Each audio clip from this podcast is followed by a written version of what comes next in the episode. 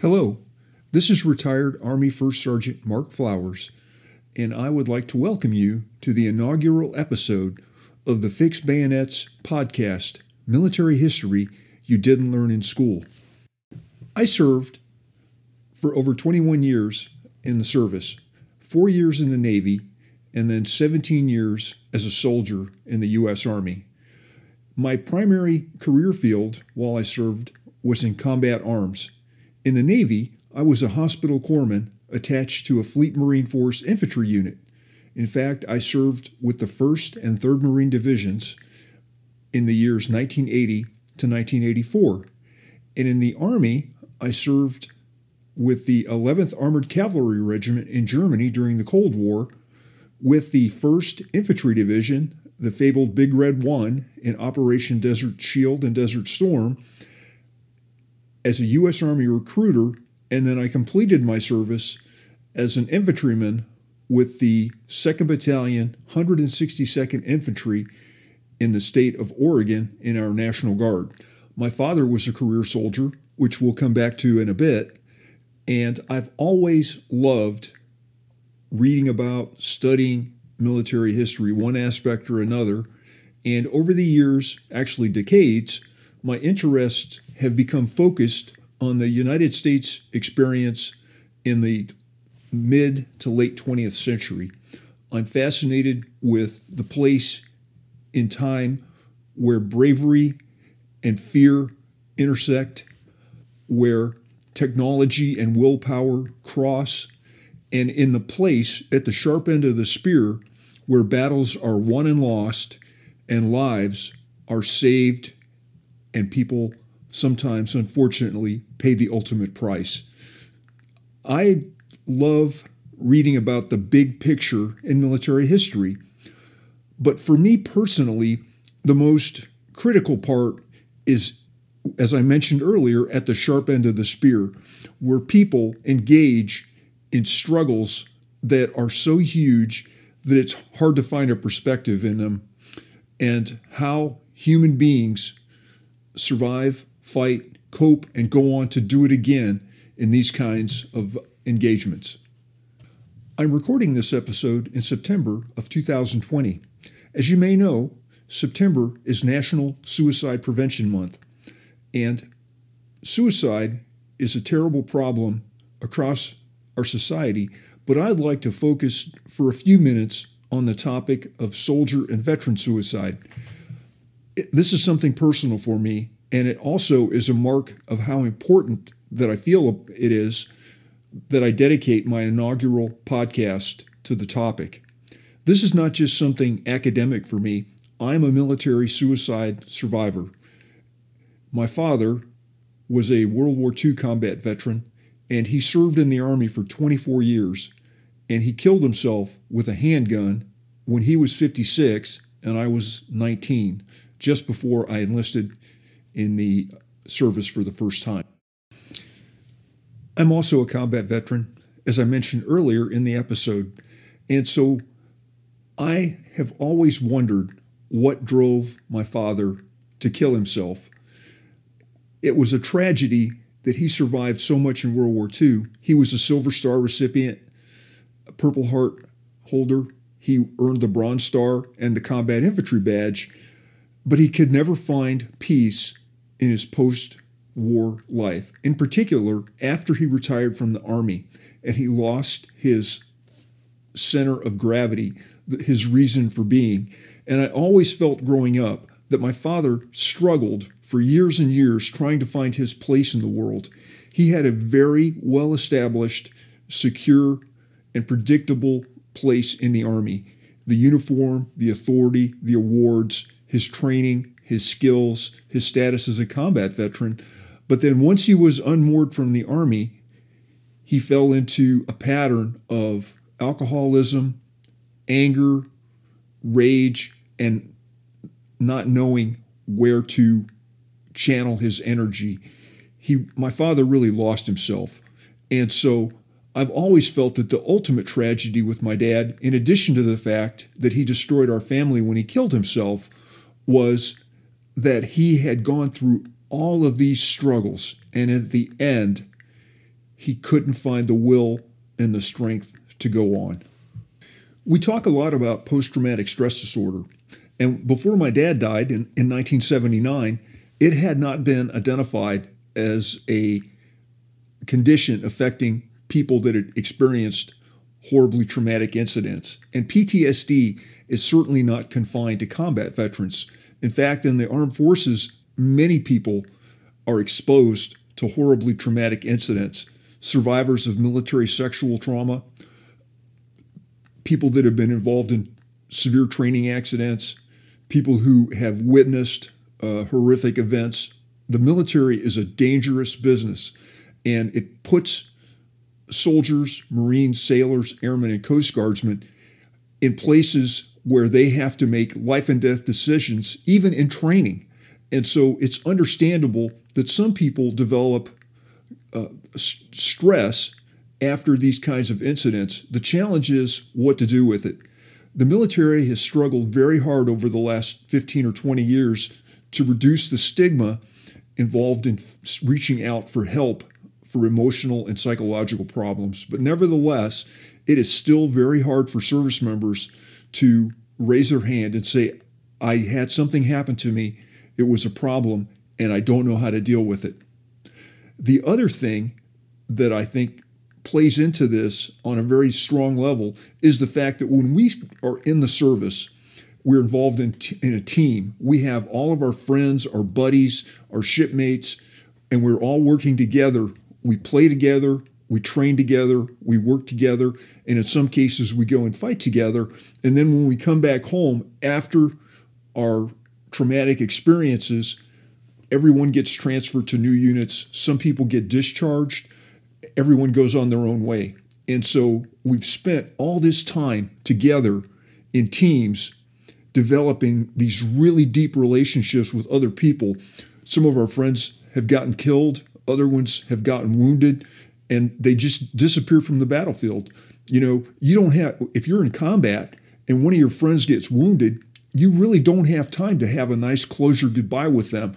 They get whisked off in a helicopter or in an ambulance and everyone else continues with the mission. And so it forces you to swallow your emotions because you have a job to do. And sometimes you have a job that is still every bit as dangerous as the one that just saw your friend be removed from the battlefield. And you may never see that person again.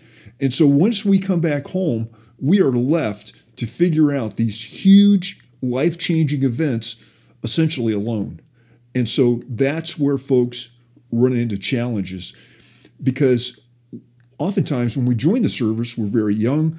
We, when you're 18 or 19 years old, you hardly know how life works. And then all of a sudden, you're placed in positions where you're in charge of millions of dollars worth of equipment. You've got uh, live ammunition. You're making life and death decisions. And then when it's all over, you're by yourself. And so, where do you go? Where do you turn? How do you figure out exactly what happened to you and how it fits in with the bigger picture of your life. And that's what people struggle with. We all try to find patterns in our lives because that's human nature. It, it's how we make sense of the world around us. And so we're always looking, even if it's subconsciously, for patterns. And so when things happen that don't fit into a reasonable pattern, we start asking, in particular after it's happened and we have time to process it, we ask ourselves why. Why did this happen? Why did someone die? Why did he decide to do this? Why didn't she do that? Why didn't I do that? How come it was them and not me? And so our brains go into overdrive to try to make sense of these overwhelming experiences and the we get stuck into a loop because there are some things that we just can't make sense of. You know, I've I asked myself when I was a young man in my 20s a million times why my father chose that moment to commit suicide. Uh, my experiences in combat, while not at the same level of intensity in Desert Storm as many combat veterans in Vietnam and Korea and World War II experienced, were nonetheless traumatic. And when I came home, I felt conflicted about a lot of what I had experienced, what I had done, and and so for a long time I doubted myself after the war because I lost my underpinnings of my buddies. I went to a recruiting command where it was a, a stressful environment all of its own and I found myself with the whisper in the back of my head, you don't belong here. This is not your place. This has to end. And those feelings were insidious and they're very hard to overcome. And I felt at the time that I could not say to anyone in a, that was in a position of authority over me, I need help. And so I swallowed it. And this went on for years. And then when I retired from the Army, like my dad, I lost my emotional underpinning that was so important to all of us, our sense of self worth and and our and how where our place in the world is. I lost that suddenly and I was left flailing for several years at least, not understanding what was happening to me. And it took a long time for me to look in the mirror and admit to myself that I was messed up and that I needed help. You know, uh, I won't bore you with all of the details of the things that I experienced in my life, but suffice it to say that I was lost until I reached out for help at the VA. And that's when I started to realize that there was nothing wrong with me that I was one of countless people who have experienced things not while not exactly like that those that I lived through they're still human beings and they've experienced horrible events whether it's World War II or Korea or Vietnam or, or any of the other operations that our armed forces have engaged in and they're all scratching their heads asking themselves what do I do where do I fit in how do I go forward? It's kind of a cliche, the idea that someone can't go back. I'm sure you've heard that before. And it makes a lot of sense when you think about it. The past has already gone, it's back there behind us, and we're moving forward. Uh, we can't change anything that happened then. But what we can do is decide today that we're going to give ourselves permission to let go of the constant nagging idea in our head what if, why, why, why. Some things happen to us that just do not have an answer. And so being able to tell yourself, you know, that was a messed up situation that we lived through. I don't understand it, but I'm going to give myself permission to put it in a cupboard for a bit and focus on other things the thing is, a lot of veterans get to a place where they think there is no hope. I had a wonderful friend who I served with in the Army that had chronic back pain. And uh, he had a morphine pump put in from the Veterans Administration and it malfunctioned. And it malfunctioned for a long time. And he tried to go to the VA and get it fixed, and they kept messing it up. And he was in constant agony. He had been a Special Forces soldier earlier in his career and had fractured his spine um, in a parachute jump, and it kept getting worse and worse and worse. And so his name was Carlos, and he was a great guy, funny, dependable, your your perfect example of a career soldier, but his pain just got worse and worse and worse, and he felt like he wasn't getting heard. And he struggled with PTSD as well from his combat experience in Vietnam.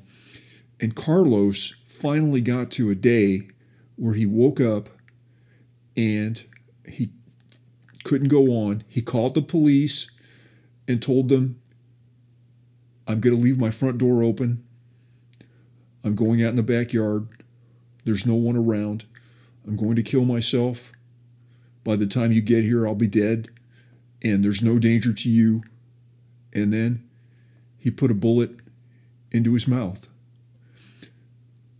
And he left so many of his friends, his battle buddies, wondering because when one of your friends commits suicide, especially one that you've shared extreme hardship with, the whisper comes into your own head You're next. You're next. He did it. We were the same. Now it's my turn. And that whisper can be very strong. And the way to silence the whisper is to reach for help. Because there are people that want to help us when we are struggling in something that we feel we have no control over. Our friends want to be there for us, but we have to reach out. You know, one of the challenges for veterans is that we develop, as I er- mentioned earlier, we develop these really intense relationships. And then when we're done, we go, we scatter to the entire winds in our nation. And it's very hard to maintain those, those bonds of communication that we had when we were together on active duty. But nevertheless, our friends are still our friends, whether they live in Oregon or North Carolina or anywhere in between. And so if you're struggling with what happened to you in combat, and I'll, I'll speak of that specifically, you can bet there are people that you served with that are feeling the exact same way. The challenge is if I'm feeling badly in Oregon, where I live, and my friend's feeling badly in Virginia, where she lives, we don't know about it until we communicate and open and honest dialogue to figure out what's going on. And so people want to help us. We just need to ask for it. You know, you can call your friend up, and I guarantee you that if they don't answer the phone, there's another friend that wants to talk to you. And if you can't find them, there's another one. Don't give up. Part of the Soldier's Creed says, I will never quit. Suicide is never the answer. It is not. I'm here to tell you, as a survivor of military suicide, that that decision to kill yourself is one that is going to haunt your family for as long as they're alive. Whether they're four years old when it happens, whether they're 15, 19, 20, 30, it doesn't matter. Your suicide does not end their suffering, it only increases it. Another part of the Soldier's Creed states, I will never accept defeat. You came home alive from your war, and you deserve to live. By accepting defeat, giving in to suicide, you are essentially saying, I lost. You are not a loser. You are a human being who deserves to live and find some peace in this world. You fought for it. It's your right. Fight, fight, and never give up. I was a police officer for 10 years uh, after my Army career. And unfortunately, I went to a number of suicide calls that I investigated as a patrol officer. And there were also times when I went to calls with my with my teammates in the police department where we stopped people who had attempted to commit suicide. We either intervened in some cases uh, before they were able to go through with it, or we got there in time to get them rushed to the hospital. And I remember talking to people who had attempted to commit suicide unsuccessfully that they were happy in many cases that we were able to help them live because they realized with hindsight that these overwhelming problems that they thought faced them weren't so big and that they were glad to have a second chance. Give yourself a chance to live. You earned it, and you're not alone. People want to help you, people want to reach out to you. And here's the secret when you reach out to your battle buddy that you shared so much with, for help, they're not just helping you, they're helping themselves too. The Veterans Crisis Line stands ready 24 hours a day, seven days a week to help us when we need help. Their number is 1 800 273 8255, and then press 1. Once again, the Veterans Crisis Line is 1 800 273 8255. Press 1. Never give up, never surrender, stay in the fight. I want to thank you for being with me on my inaugural episode of the Fix Bayonets podcast, Military History You Didn't Learn in School. To learn more about what I do, visit my website at fixbayonets.us. And I look forward to talking to you again, and I hope you have an outstanding day. Thank you for listening.